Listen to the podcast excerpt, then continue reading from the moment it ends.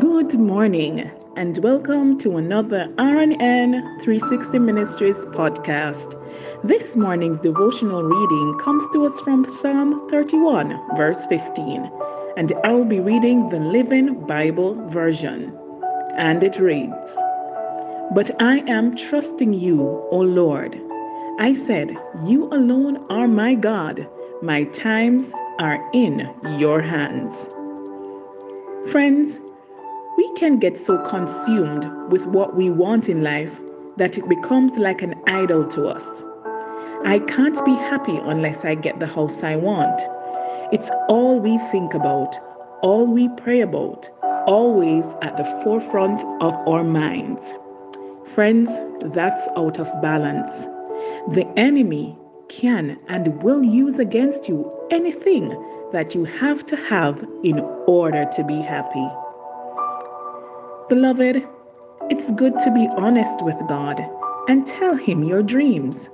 God, this is what I want. Open these new doors. Pray, believe, and then leave it in His hands. Don't get so focused on what you want that you miss the beauty of this day.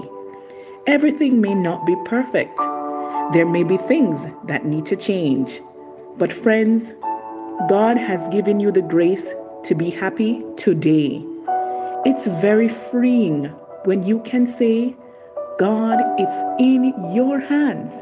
I trust you unconditionally, whether it works out my way or not.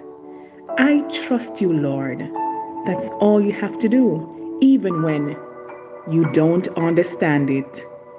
Let us pray. Father, thank you that you know best when it comes to the things I want and ask for. Thank you that you are directing my steps and you take me through the things I don't understand.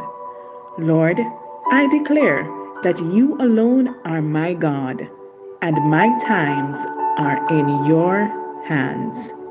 In Jesus' name, amen and amen. Have yourself an awesome day and remember, we serve an awesome God.